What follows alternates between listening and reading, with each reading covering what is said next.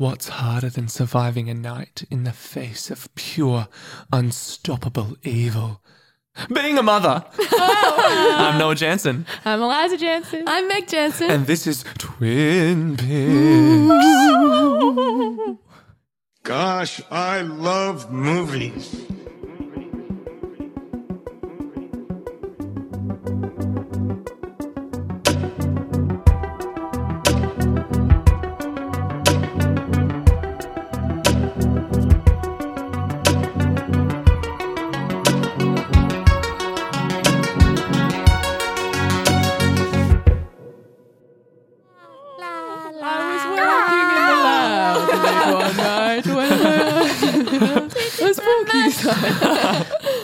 Welcome to Ooga Booga Twin Picks. Twin Freaks? Whoa! Twin... no, I'm out. Yeah. Twin Freaks was good, yeah. We need to save it. It's a long episode. Yeah. Oh, it's an episode. The show where a pair of actual, real-life human twins... and their spooky sister make a spooky double feature out of two movies that share some kind of similarity and decide which one does its job better. Welcome to our spooky episode. I am so excited. I'm so scared. I'm really scared. This haunted mansion is really cold, guys. Are you sure we should be recording a podcast here? I don't know. I heard some other podcasters came here and did a ritual and summoned the best podcast ever. 70 years ago, this very night. Oh, boy. I hope the ye old curse doesn't come true. Yeah, the podcast curse. Yeah, that one. That podcast. We get more listeners. I really hope that one. God, please hope that happens. So, as you may have gathered, we have a Halloween-themed episode coming for you. What we're talking about today, our twin picks are Halloween, John Carpenter's Halloween from 1978, and... Freaky Friday, the 2003 film. The connection being, of course, Jamie Lee Curtis slaying. Jamie, more like slay me. Slay me, please. End me. I was going to try real hard to not be biased for this episode because as my two sisters are looking at me right now, I'm wearing a Halloween shirt and I've got Michael Myers' face on my left arm for the rest of my life, much to my parents' face. It's a tattoo. Mum hates it. It's a tattoo. She said she was going to sell my car. We had a big fight. This is ages ago. Yeah, she apologizes for it everywhere we go. But I love it more than anything. She doesn't. She's not sorry. She apologizes whenever she meets people. Oh, right. She apologizes for you. Yeah, for me. I thought you were saying she apologizes to you. Oh, no. She fully supports it. She's like, no, she does not support this tattoo. She's like, I don't mind you have it on your body, but just why have to be that content? It's so gruesome. It's just Michael's beautiful face. William Shatner's face. It's William Shatner's face. Yeah, so for people that don't know, the Michael Myers mask is actually just they went to the producers went to a costume store and were looking through masks and they didn't know which one to pick for the bad guy and then they picked a William Shatner mask. It was a Captain Kirk mask, but it was actually a face mold they made of William Shatner's face when he did a really cheap horror film and they just painted it white and that's the Michael Myers mask. Great. So technically some people could be like, oh, you have Captain Kirk. Eyeless Captain Kirk. It looks great. Yeah, the eyes are black. What do they call Shatner It's fans? My favourite film of all time. Shats. I call the Shats. But I realised I'm actually not going to be that biased this episode because... we're watching Freaky Friday as well, which is fundamental Freaky Friday is the friggin' best. This freaking awesome. Rocks. This is going to be the most passionate episode of Twin Peaks we've ever done, I reckon. You reckon? Oh, I'm excited. I think you guys definitely have more of the Halloween. Horror-ween. Well, I always say Halloween and people are like, it's Halloween. I'm like, I'm in the movie. People say Halloween. Yeah, so. I think you have more of a Halloween thing about you. Yeah. I love the spooky biz, but I don't know. Oh. I'm doing my best. Yeah. I'm doing my very best. There's a ghost behind you. I'm good. We're good. It's fine. Carry on. What are we doing? Great. Well, you know what? Even though I feel like we maybe should get out of this spooky haunted house, we should just keep on going with the episode. Wait, the doors are all locked. We're stuck in here. We better get on to talking about our first movies for 40 minutes. No.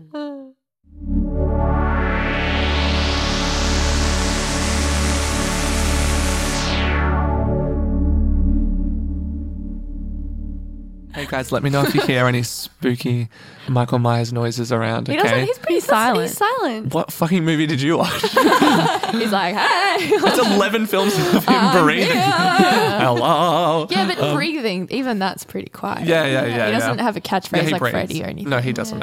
Yeah. Wait, what's Freddy's catchphrase? He's just like, he just calls people bitch. Nightmare, bitch. Oh, yeah, he just calls people like bitch. Yeah. It's quite rude, actually. This is prime time, bitch. Yeah. So Halloween is the original. So this is the 1978 film. There are actually technically three films called Halloween because of the 11 film franchise. Three of them are just called Halloween.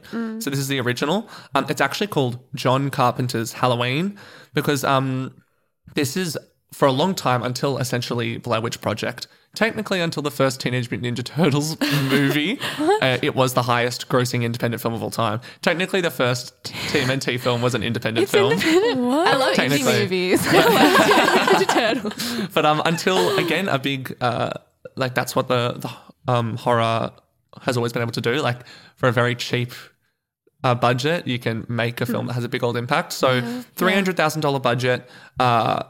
John Carpenter accepted only $10,000 in order to get full creative control and that his name was at the top of the film. So he was being a bit tactical there. Worked in his favour. Yeah, truly. Very much so. It had as Carpenter. Very short production time, not much money, and we have an instant classic. Yeah. I do not even know where to start with this film that just every time I watch it something else sticks out to me that just makes me want to cry. Well, I'm not watching this thinking this needed more this or this needed more that. It didn't need anything else. It's so sparse for a horror movie. Very. It's bare bones, but that's all it kind of needed to be. Well, I guess it didn't really have anything before it that it kind of had to like... Yeah, so exactly. This is like the precedent of the slasher genre. So technically a film called Black Christmas was the first horror film, was the first thing that kicked off what we now call the slasher genre. But what I always preach about this film up front that I find most fascinating about it is... Hollywood always learns the wrong lessons from success, particularly from sleeper success. When a film does well, something like, say, like Bridesmaids, when a film like that does well, the same thing will get turned out, but like we'll learn all the wrong lessons from it. That's what Halloween is. So the whole thing of like how people that don't like horror or particularly slasher films, which is what a lot of people think about when they think about horror, are the tropes of a slasher film. You know, if you have girls sex, with big titties, getting stabbed. If you do drugs, you die. The black people die first. Dumb teens. And if you're a virgin, you might survive and stuff. That is Hollywood going, oh, that film Halloween did that. We'll do that. But they've actually learned all the wrong lessons from this film's success. Jamie Lee Curtis as the wonderful, empowering heroine Laurie Strode. Her being virginal isn't in service of saying that the film has a message that she deserves to live. That she deserves to live because she's not sinful. It's just purely a vessel to show that she's innocent, that she had a whole life ahead of her. Yeah, and just to contrast the corruption, that she's a victim, the evil. She's a victim of trauma, that this is a horrible, traumatic night. So I kind of want to talk about what you guys think about. This film has a terrific... like again, another thing that we now take as a trope of the genre of like dumbass characters that like are so disposable, you set them up in like 5 seconds so you can kill them. You care about Annie and you care about Laurie Strode, you care about Bob, you care about like Lindsay, Lindsay, you care about them all so much, and it's because John. I think a big part of that is John Carpenter. His then girlfriend, Deborah Hill, the producer, he asked her to write all the dialogue between the teens. Yeah. I think it is really measured dialogue. Like when they're walking around, it doesn't feel like movie banter. It feels really measured. It feels chill. Like, they talk about having sex with their boyfriends. Probably there's as much as that, girls like, do. Yeah, there's nothing that like expositional about it. Even like, it's just not like, oh, look at this showy, like these sexy teenagers. It's just like sort of chitty chatty. Even the like logistical nature of the night. I love how natural the night feels in the thing of like, oh, can you like take the kids for a bit and I'll go across the road. I'll just run across. And I'll go across the road and like you'll go pick him up. Like it feels really casual. It doesn't feel like anything's being set up. It feels like, like I'm just going to go do this. Yeah. Again, the super sad thing of like that what the franchise becomes is even in Halloween 2, Hollywood learns the wrong lessons from the first one. Yeah. And then Halloween 2 copies that bad form of its, like, it's a lot of fun. It's a really good sequel, but it's very balls to the wall. It's pretty horrific from top to bottom. Mm. This film is something that every time you watch it, you're like, oh my God, I totally forget. It's an exercise in tension building. It's like an hour and 20 minutes Nothing happens gorgeous, for so long. Gorgeous, like, Carpenter doing incredible direction of, like, using the negative space and just, like, incredible lights and shadows and that gorgeous electronic score. And tempting that tension, but nothing more than that for the longest time. And the payoff is, like, huge from that. And I think, you're right. It's like Hollywood's taken the wrong lesson from it, and then that's informed the genre as a whole. Totally. So it's hard to watch it now. Film has become something else. Exactly. It's hard to watch it now from a subjective lens of what a great exercise it is in almost like Hitchcockian tension building. Yeah. I think the casualness that Carpenter uses to show us Laurie's routine and like her relationships with people and her random sort of little responsibilities. Girl next door kind of character tropiness thing. Yeah. I think to charge them and make her more of a hero and more of like this moral, like amazing character would be like reprehensible almost, and be like, she was such a good girl, like she deserves to happen to her. And it's like, no one deserves to go through this. Like for the characters to be real people and not be like real dickheads who you want to see killed, like many horror movies do, to like delightful effect, and to not make them like these saints. It is like, it causes a vacuum in the movie that you can place yourself in, and it gives it this really like bare feeling that reminds me of reading about true crime. Yeah. When they're like, this person was a babysitter, she was this many years old. Yeah. She went back to school and got her books and got murdered or something. Like, even in that, like this film has the slow build to, it's that super sad thing of, as you said, with true crime where you hear about like in 20 minutes, someone's life was completely changed. The ending of this is so explosive and terrifying. And you're like, she was a completely different person an hour ago. And now it's what 2 of the 11 sequels explore wonderfully, in the sense of like what a horrible incident of trauma. And Jamie Lee, the focus of the episode of our connection, is so incredible in this film. What an amazing young performance. When I think about Halloween, I can't help but think about it as a franchise in terms of the of what the Scream franchise took from it. When we're thinking about Sydney, who's the protagonist and, like, the from Scream, like it obviously exists within the same genre or subgenre, and it has this sort of girl next door element to it. It does attempt to be more sexy in its first iteration, in the first Scream, and then becomes increasingly more so. But it's interesting to think about the lessons learned. That's my most immediate thought, but even just in horror as a genre, like the lessons we learn from these initial iterations of horror. Like why are we taking away this sort of like, you know, why is the image that we're thinking of from Halloween, like Jamie Lee, like running down that alleyway in the night dress and things like that? It's like, why is this what we're remembering? I find it so sad, the things that we take because we're exploiting from this film. And I think when you watch it from just purely what the film is, without any other knowledge, it's so clear to me that it's just she's a child, like she's innocent and she's young. And I think that the film captures that so perfectly. Just like we say, the best horror, if you removed the strappings of a horror like film on it, it would be a great drama. Yeah. I think there's something beautiful, like not beautiful. I think there's something horrific and poignant to watching the story of like innocence being lost, essentially. Yeah. Which is why I want to lead into a chat about my favorite cinematic villain of all time, Michael Myers. I think there is the most incredible, horrifying simplicity to the idea of someone who has no. It's something that so many of, famously, like 99% of the sequels don't understand, is the power of a villain with no logic, no reason, no understanding, no backstory, who is unstoppable for no reason. There is actually a human. He has backstory. I'm wrong. Oh well, it's just that he kills his sister. But even then, it's like, why? The movie does so much work of like, there's no reason why he's like this. He just is, and no matter what, he is going to keep coming at you, and there's nothing you can do. And it's that and how really horrifying scary that idea sort of is. Like, this is innate to this character, and it speaks to that fear of like, oh my God, like this could be anyone amongst us. Yeah. Amongst us. Truly. This is like a natural thing for this person. In the way that you go, again, how great horror comments on society, there is evil in the world and it is always present and it's always there, and at any moment it will not explain itself, and you could be face to face with it and you could have to fight for your life. I mean, that's like it's the scariest thing. When people say they're scared of the dark or they're scared of like, you know, swimming in deep water, every fear is rooted to fear of the unknown. Yeah. And that is all Michael Myers is. Like, he is just a void of anything. Yeah. And it's so horrifying. And even just the equipment, like his mask, like that completely disguises any expression of anything, any explanation. Yeah. You're looking at this. It's like you're looking into the void when you're looking at that. The screenplay refers to him as the shape. Yeah, the shape. I loved it.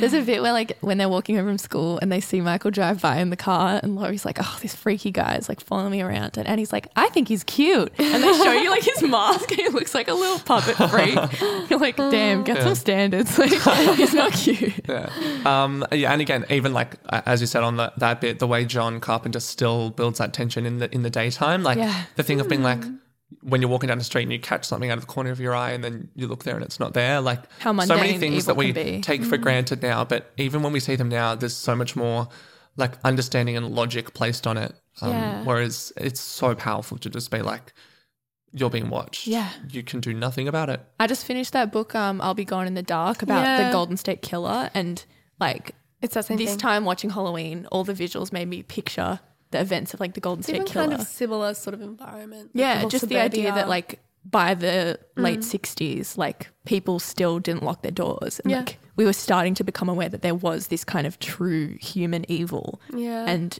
it could so quickly destroy a domestic space and make it like this really traumatic place that like just is so infertile for humans to live in. Yeah, totally.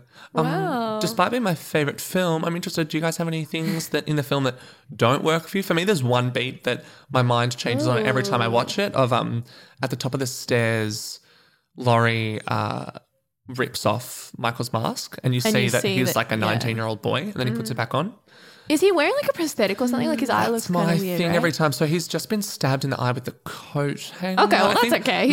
But my thing is more so if you want to land the beat that we have a momentary glimpse into. We see who he is. Oh, it was more emphasized. He was a boy, that we would know that that's what it was. But because of the prosthetic, you go like, oh. It distracts you a little bit. Because it kind of also makes you go like, are they trying to imply that he's like deformed or something, which is kind of offensive in some way. Yeah. I just think it's a beat that's a bit muddled, especially because if you want to do the profound thing of like, it's just a boy and then leave it at that, or like how did you momentarily see his face, they lock eyes, she puts it back on. That would maybe be solved. She puts it back on? She's like... No, he puts it back on. I don't mean she puts it back on. She was like, yeah. She's like, but for me, the power of this film is just captured in that last image of Loomis looking out over the porch and seeing that the spot where his lifeless body once was is no longer there. Like that's just Halloween to me. Like unexplainable, horrifying evil. I think its atmosphere is so strong that if I can come up with any kind of plot points, like they're not the emphasis, and like this movie is so like rich in mood that it kind of skims over whether you think like, wow, why'd you do that? That was so dumb or anything. Like that shit does not matter. Truly. Yeah, its tension is just like far too overbearing. Wow, I truly could talk about this masterpiece until the day I die, but... Which might be right now. Boogity boogity, let us out. I think we should move on to our second twin pick.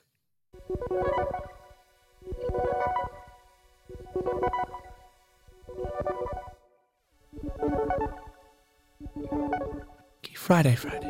Is a 2003 family comedy directed by Mark Waters, who has quite a weirdly illustrious career. He's kind of done a lot of things. He's done Mean Girls. He directed Mean Girls. I knew that one. He directed a relationship with Lindsay, I guess. Spiderwick Chronicles. You know what? We stand. He directed Mr. Popper's Penguins. Oh, yes, we stand. The slide. No, we don't. And he directed Vampire Academy. Oh, yeah. He's done a lot of stuff. Very weird. But yeah, it's the third film adaptation of the book Freaky Friday that's about a mother and daughter who are disagreeing, not communicating, and as such...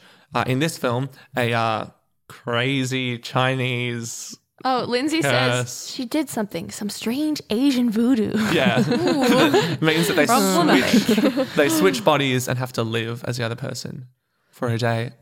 This is a big Jansen family film. Yeah, we love this movie. We grew up watching it, can quote most of it. Mostly make good choices.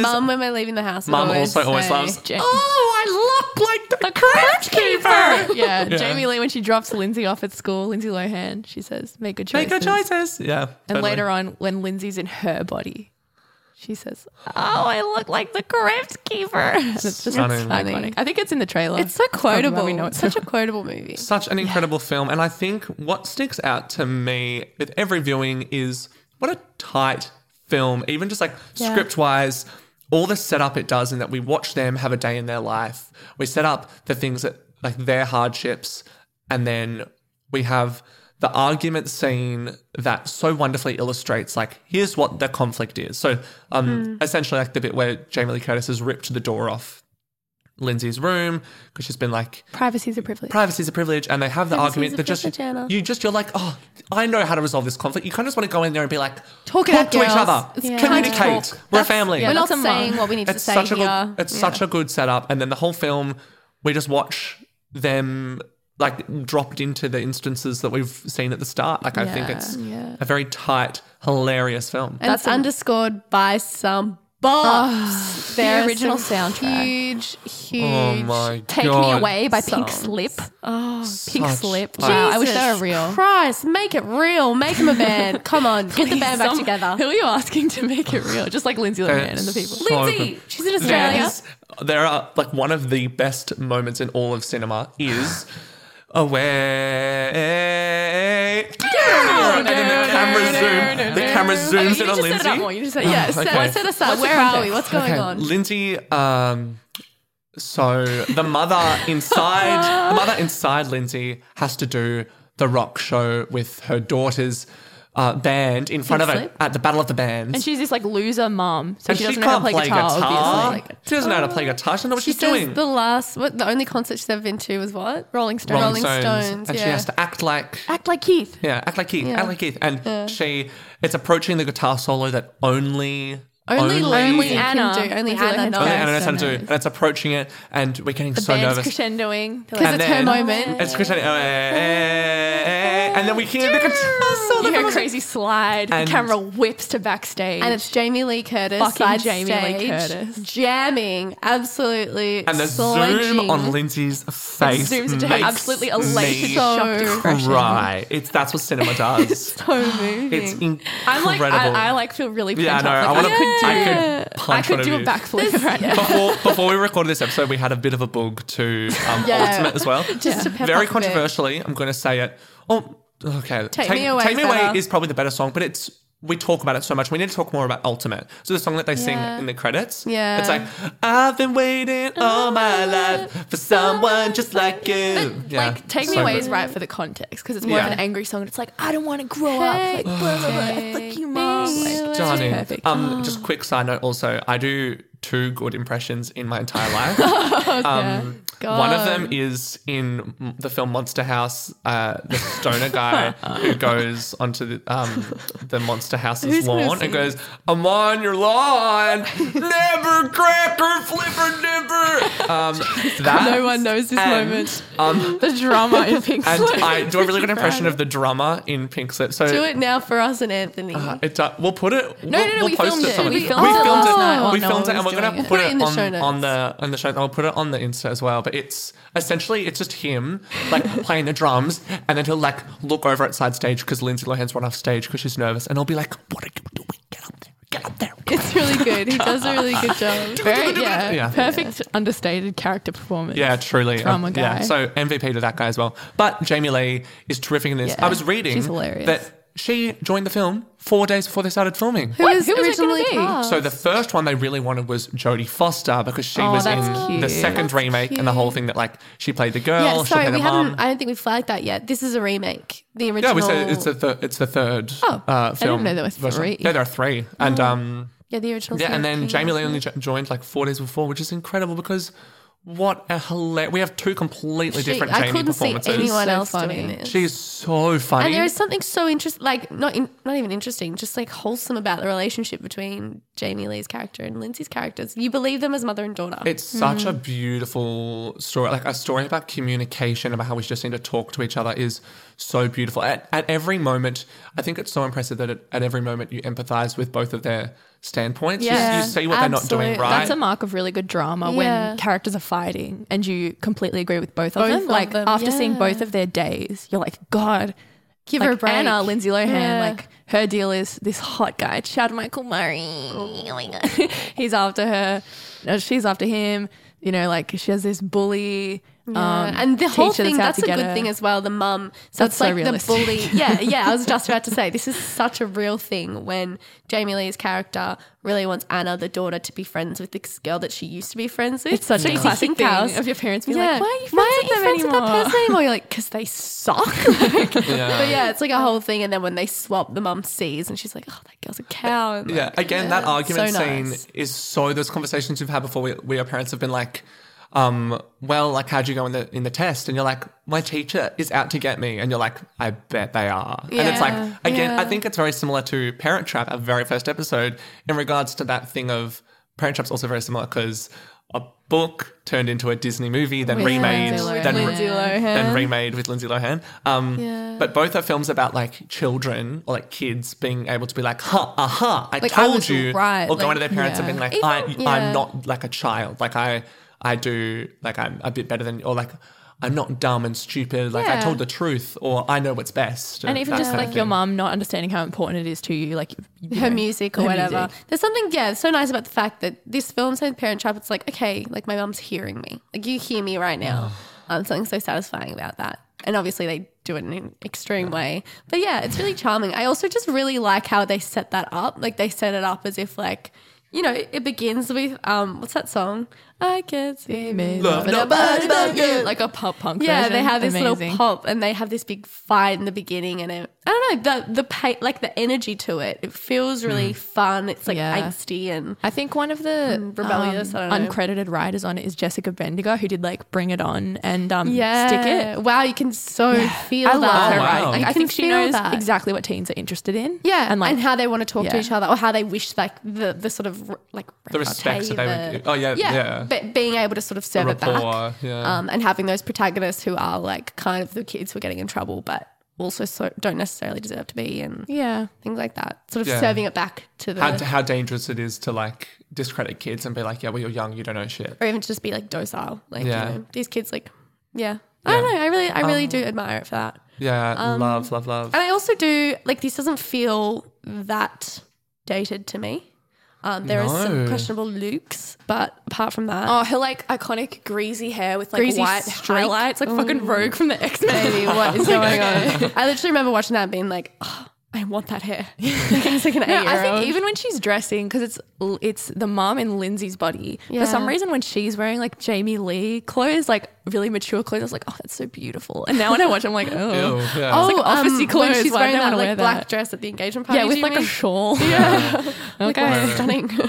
Something that sticks out to me now, I've really just been seeing this. This is rampant in comedy at the moment. It's something I'm going to talk about with one of next week's films, Good Boys. Is that what this film does well that movie doesn't really is it has a terrific sense of geography and time.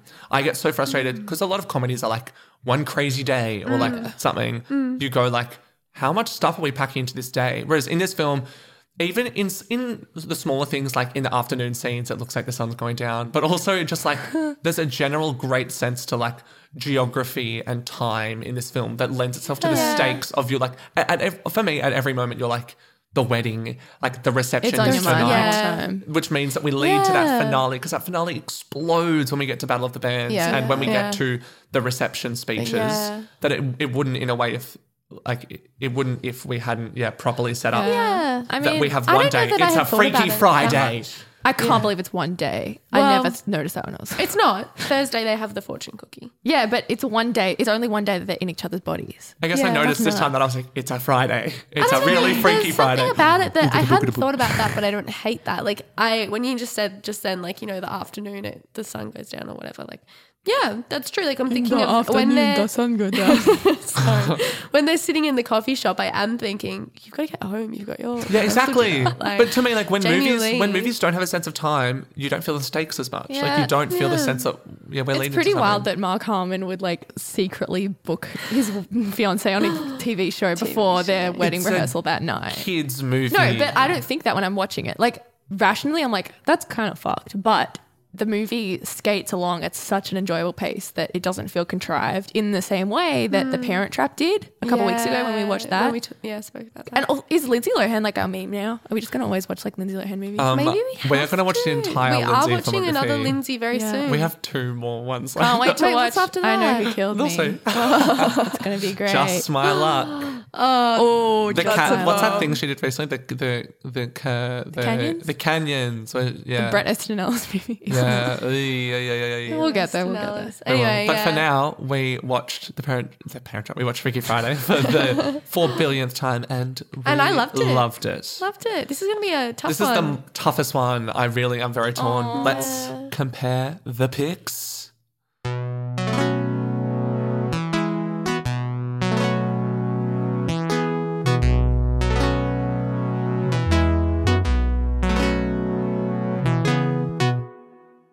Okay, guys, it's time to put... hello, sir, do you need anything? What? No, there's no one over there. What are you looking at? Sorry, I thought I saw something. Anyway. What were we doing? Sorry. It's time to compare the picks. This is the part of the show where we look at these two little spook films right up next to each other. What does one do better than the other? What does one have? What does one not? And ultimately, which one does its job better and is therefore our pick of these twin picks? I have never been so conflicted on this show before. I'm very passionate about both of these films, and I think the mission statement of the show is going to come into play here because here's something that we haven't talked about with Halloween. This was the scariest, like people will always like The Exorcist and Halloween, scariest films of all time in 1978. I think such an integral part of Halloween's purpose and like goal with its audience is to scare the shit out of you. And I don't know. I love it. And I still think it is very scary in an atmospheric sense, but it doesn't make me jump anymore, even though it's a film I like more. I think it's a better film. You know what? I struggle. It's society's fault, man. It's because now... Desensitized. Yeah, it's because now people literally have shorter attention spans. Like, it's why people don't... They can't... Fucking sheep. People, you don't, like, read anymore. People, like, the frame rate or whatever, the amount of shots in movies has become drastically increased because we have much, much shorter shots to accommodate for contemporary attention spans. And the pacing of this movie, you can tell it came out. Something that people were very critical about the new, so the most recent Halloween film and the first in a new trilogy was, it's a direct sequel. So the timeline of this franchise is one of the most ridiculous in all of cinema. I could get into it. It's ridiculous. There are essentially five different timelines. It's ridiculous. One of them involves magic runes. Yes, the best. And Paul Rudd. Yum. But the most recent one is a direct sequel to the original, and people's comments were like, yeah, so if it's like really in spirit with the first one, then how come like someone dies every like 20 minutes, blah, blah, blah. And I'm like, people wouldn't sit down for a film that builds tension. You made us do this. Yeah, for a film that builds tension as eloquently as this film. Yeah, I don't think people would sit for a film that builds tension as eloquently as Halloween 1978 does anymore. I'm going to come out right and say like, I don't take to horror that well as a genre because I was most interested to hear your thoughts on Halloween. Not because I don't admire what it does, especially in the way that I think horror, unlike any other genre, is so sensory. It can do with like visual and audio aesthetics, what other films just cannot do. Like they cannot achieve as much in like a sensory way. And then because of that, it lends itself to such like a visceral and like genuinely physical reaction in people. And I admire that, but I don't think I am as receptive to it because I don't think I'm that easily scared by movies. I don't think I'm that easily scared generally. Like even someone jumping out to me doesn't get me that easily. That's why you always scare me. And I always scare Eliza. You're like a sociopath. Eliza is scared so easily. So you want to inflict on other people. Yeah, probably. I can scare Eliza so easily. But if someone jumps on me, like I'm not that scared by it generally. So I'm just not super taken with it. I can watch it and admire it for what it is. Yeah. And especially with Halloween. Like this is like a champion of its subgenre, and what it does is like, you know, no mean feat. Like it's so impressive, But I don't think I'm ever going to be looking at these movies in comparison and saying that I want to watch Halloween because it does what it does better than Freaky Friday, because Freaky Friday is just like good, wholesome family fun. That's what it wants to be. That's really what it funny. Is. It categorically is. And I really want to watch it, and I want to watch it again and again. And it's stuck with me. It's so quotable.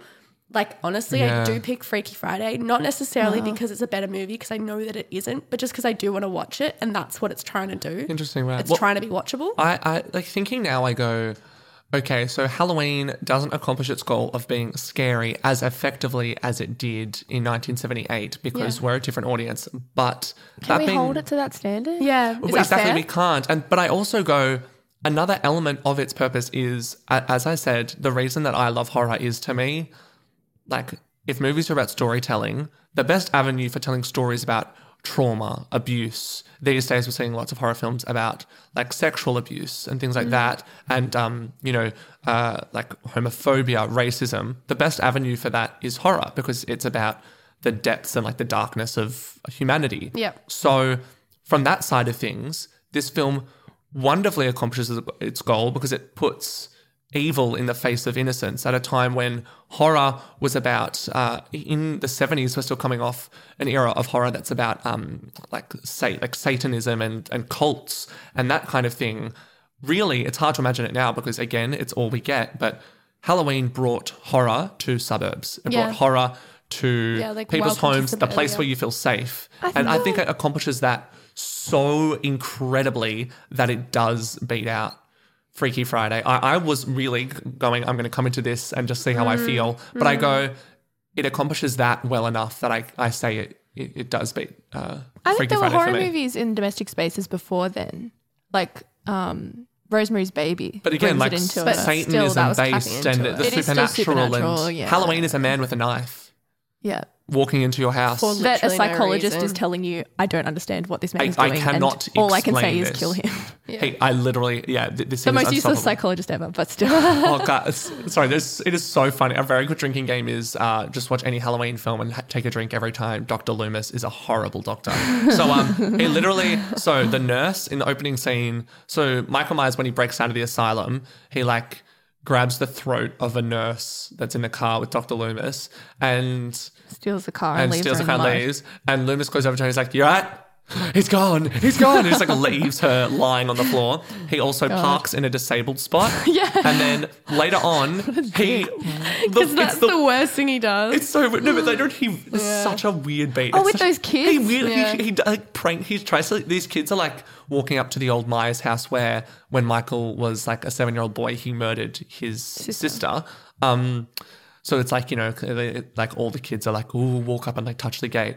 And Loomis, because he's like waiting to see if Michael shows up, he's standing at the hedge and he goes like, hey, you little kids, you want to come in or something? No, he says something really weird. He's like, you better watch your ass in like a weird accent. It's you're like, really why? Weird. You're a psychologist. Why do you act like a fucking fool? Yeah. Very weird. I feel like we also should talk about music is, I think, integral. A big presence in both of these films. I think it gives both films such personality. We didn't really talk much about, it's my favourite film score of all time, John Carpenter's score for this film that he did in 3 days. It's essentially, I hate now that whenever you hear an electronic score, like our awesome score that our wonderful sound designer and composer Anthony did, people go, oh, like Stranger Things. And I go... No, like John Carpenter. Don't say like that. No, but it's just annoying. Like that's what it's like. Carpenter created that. Like that's it's what iconic. Like a synthy minimalist. Yeah, the classic 5/4, and it's like done. He learnt it off. I have way too many fun facts about this film. It's like when he was a kid, when his dad was teaching him how to play the drums, he gave him bongos, and he was like, here's how you do 5/4 rhythm, and he was like, and that's what the thing is. I think even just the chilly like little stings they'll put in, like when he comes out from behind a hedge, like this really thin like sound, like you can't like your brain doesn't recognize what instrument it is, and I guess it's like, oh yeah, we hadn't heard much synth score before then. Like it's so it's unsettling, restricted and held back. Even though like my personal favorites are like dun. Da-da. Yeah. Dun. But what about the Freaky Friday da-da. Music? It's very good. Yeah, it is very good. It gives I Like, it brings such personality to Freaky Friday, that music. Yeah. And the songs are great. The songs are, they bop. They're so catchy. Just like we've sung them our whole life very weirdly. It really frustrates me that if you go on Spotify and look up "Take Me Away" or "Ultimate," it's like, what? I'm like, why do we not recognize these songs as like? Yeah, they're excellent. Should be on Apple Music. I feel like it's hard to like buy these songs, but yeah. So, what's everybody's votes? Should we? Yeah. Pop into it? What do we say? Yeah, I think it's so hard to try and think of a flaw in Freaky Friday. Like, I don't know. I don't think I have any problems with it. Like, I'm really blinkered because I saw it and loved it so much as a kid. I am Freaky Friday. If I was more taken with horror, I probably would be swayed to Halloween just because I'm still with Halloween. Yeah. I think Halloween is the better film for me. Yeah. But even in terms of none of this is because Freaky Friday is bad. No. So this is our hardest one. And I think so you say, Eliza says Halloween, Meg says Freaky Friday and I'm going to say Halloween as well. I was torn during the week. I thought I might have said Freaky Friday, but ultimately I think even though it doesn't scare quite as hard as it used to, it is such a timeless piece of simple storytelling done so effectively. And I even love, like, we didn't touch too much on, like, there are so many gorgeous behind the scenes facts about like how pure, like how budget made the film was, like how there's something so exciting about such a small crew being so like having they're being so clever, such ingenuity. Even things like Deborah Hill giving Jamie Lee Curtis money to go down to JCPenney and buy her own wardrobe for the character. Like little things like that I'm like, it's just a film so packed with love and attention to detail. What clinches it for me in Halloween's favour is, like, I was trying to weigh up like what the core like emotional storytelling of both movies is. And in Freaky Friday, like, it's this mother-daughter story. Mm. And I think almost because the plotting of the movie is so tight, you can forget about the mother-daughter story sometimes. Like, it still is meaningful in the end and, like, makes you tear up a little bit. But for so much of the movie, they're not together as well. Yeah, which is fine. Like, it's not a problem being this really efficient movie with a plot that just whizzes from, like, you know, joke to joke really successfully. Yeah. But the kind of mystery and the emptiness of Halloween, I think, is way more compelling. Okay. Yeah. No, I back that. Obviously, yeah, I'm Freaky Friday, but I'm just not as taken with horror. But I would. Meg, it's totally fine. So Halloween is our winner. And Meg, you know, the good thing is Halloween's won. So, like, you don't have to stress. Fine. You're not going to die or anything. Oh my God. No. Michael, don't turn please. Please, Michael. God.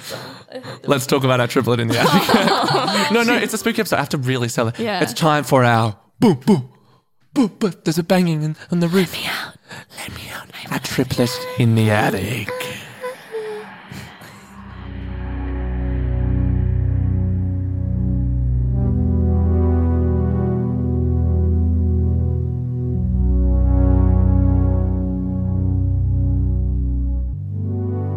Now it's time for Triplet in the Attic. Where we gotta pick a deformed, rejected little third piece of media. Stay up there. Just stop making all that racket up there. Let me out. A song, a movie, whatever you want it to be, that we think acts as a thematic triplet to this episode's Twin Picks. What do we think? What great piece of media would support a Jamie Lee Curtis twin pick little double feature? Eliza, why don't you kick us off? Yeah. My two are pretty directly Jamie-centric. My friend Andre actually got to interview Jamie Lee Curtis earlier this year. Like, was it this year or last year that Halloween came out? Last year, 40th anniversary. Yeah, he, like, interviewed her face-to-face and was, like, chatting with her and, like, asked her about Make Good Choices, and she was just, like, she just seemed so cool. And I'll link to that terrific interview in the show notes. So wonderful in interviews and stuff like that. Especially last year, one of the most empowering things about the film was how beautiful it was to see her so excited about the legacy of Laurie Strode. Yeah, anyway. Yeah, but my other one is... You've probably seen this meme, these paparazzi photos of Jamie Lee Curtis. She was at lunch with someone in Venice Beach, California, and the paparazzi caught her, like, scolding the guy, whoever she was at lunch with. Like, it's such a mystery. I don't know who the person is.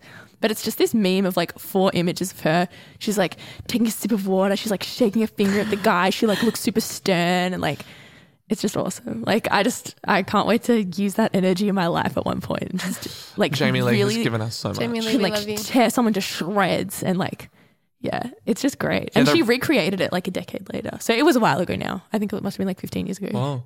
She recreated it and it's just legendary. My triplet in the attic is pretty vanilla. I'm just sort of going with the general Halloween vibe. Since we're doing spooky little episode, I'm going to recommend my favourite horror movie, which is Midsommar. It came out this year. Damn, that's your favourite horror movie. I loved it. I know you loved it, but like I loved it. I was so taken with it. I think it is just like there's so many layers to it. Even Eliza was telling me the other day just about there's a moment in the film and it's layered with this shot from the beginning of the film where you see a character's sister has killed herself and it's like it's too freaky. You can't see it. Like it's literally like a second. Oh yeah, I know. But I just love that sort of cleverness and I really admire the storytelling. It's shot in daylight. The fact that like a horror movie is shot in daylight is such a feat to me. I love that kind of spectacle. A terrific example of that the best horror is a terrific drama underneath. Like that film just tells like the romantic relationship, the relationship between the lead boyfriend and girlfriend is so incredibly written. Yeah, and it's not the same without that. So yeah, that's my recommendation. Obviously, I'm not the biggest horror person, but I'm getting around Halloween in that way. So I would recommend it to anyone. It's funny because I feel like a lot of the argument around that movie was people saying it wasn't scary. It wasn't scary, and maybe that drew you to it. Because you're like, well, now I can see what's going on underneath more. Yeah, I didn't have like I liked it so much and I was scared by it, but not because of anything directly gruesome. Or it's gruesome, but it's not except for that's face smush. But yeah, it's something so interesting about it. I would recommend to anyone. So yeah, Midsommar. Stunning, yeah. Midsommar. Stunning. So I had about 4,800 options for my trip in the attic this week. I could have said Mondo Vinyl to check out Mondo and all of their wonderful vinyl collection. They have lots of John Carpenter scores. I could have said the wonderful Fright Rags, who make wonderful horror merchandise that I'm wearing right now. They make horror T-shirts and pins and jackets and caps that look so cool. He could have said that, but he's not going to. I also could have said It Follows, directed by David Robert Mitchell from 2014, which also is a film about that I think really wonderfully taps into the horror of an unstoppable evil that no matter what you do. And that autumnal sensibility. Truly, yeah, autumnal thing and just like an evil that no matter what you do, it's just going to keep on coming at you and there's nothing you can do about it. Mm. But I won't say any of those things. What I will say is, because it's a Jamie episode, I was like, I want to stick to the Halloween franchise that I love so dearly. I'm going to say Halloween 2018. I think you have Freaky Friday in between as a bit of a comedy palate cleanser. But I think it's a career-best Jamie Lee Curtis performance. I think it really adheres to the franchise strength from the first film and to some elements Halloween H20, 20 years later, of telling a story about a woman that's experienced trauma. And it does, what I love for good horror to do of tell empowering stories about, people going through horrific ordeals. I think it's one of the first great horror films about kind of like the Me Too movement and like the movement of, women coming forward with their stories of abuse. It's just a film where especially it's so powerful to watch it back to back with the original because that would be crushing to watch them in sequence. It's exhausting. To see, how innocent and like what an incredible young, bright, beautiful woman, young Laurie Strode is, and then how traumatized and small her life is. In the new film, there's a scene where Laurie has essentially dedicated her life to preparing for the day when Michael inevitably escapes from Smith's Grove Sanitarium, and she hears that they're moving him to a new location and it's just a shot of her sitting in her car watching them transfer him and she is bawling her eyes out with a bottle of wine or like she's just drinking herself to death. And that's such a change so from like the best babysitter ever, like cute, like double denim wearing. Yeah, I think Jamie in the first movie, and I think it's still through a mainstream lens. Like I think it's still like a great studio film, and it's really fun. But I think it really carries on the story about women subjected to evil in an incredible way, and having to watch people mishandle it right in front of them. Yep, pretty much. And also like of generational women, like now she has a granddaughter and a daughter, and yeah, the world that she wants them to live in, like the safe world that, like the life that they deserve. I adore it. It was my favorite film of 2018, even though I'm very biased. I loved it. God. Guys, can I change my recommendation? Watch Hocus Pocus. That's my favourite Halloween movie. I can't believe that all you talk from today's episode is spooky wookie. Oh, sorry. Disgusting. It's that time of the year. It's the most wonderful time. Okay, great. Well, I guess that's it for today's episode of Spooky Wookie Times. Thanks so much for listening to this episode of Twin Picks. If you had a good time, make sure you subscribe or follow us wherever you listen. It really helps us out. Also, if you leave us like a review and like and share it and tell a friend about it, especially if you have a friend that loves being all spooked out. It really helps spread the word about the show. Feel free to shoot us an email at twinpixpodcast@gmail.com with your feedback and suggestions, whatever you reckon, yeah. And also, should we tell the people what we're watching next week so they can be prepared? Next week we will be watching Mean Girls and Good Boys. Mean Girls and Good Boys. Is that what Mean Girls we're doing? That's the one. Good Boys. Mean Girls. And don't forget the good boys. I'm never going to get it right. I was thinking Bad Boys, whatever. We love our stuff and we can't get enough of it. It's a really random reference to chuck into the end of this spooky episode. And Eliza, do you want to tell the folks about Rough Cut? Yes, if you want to get spooked silly by even more young people talking about film, visit roughcut.com. And read the things out. I was trying to think of another Halloweeny thing. It's really exhausting thinking of spooky things this episode. Yeah, makes me marvel at like The Simpsons. You know how Treehouse of Horror, they always like Matt Groening, and they have like the little like pun names. Like they one of those the same ones. They don't. I don't know. Very good. Sure. Well, let's call it a day. That's all for this episode. Go to your grave. Twins.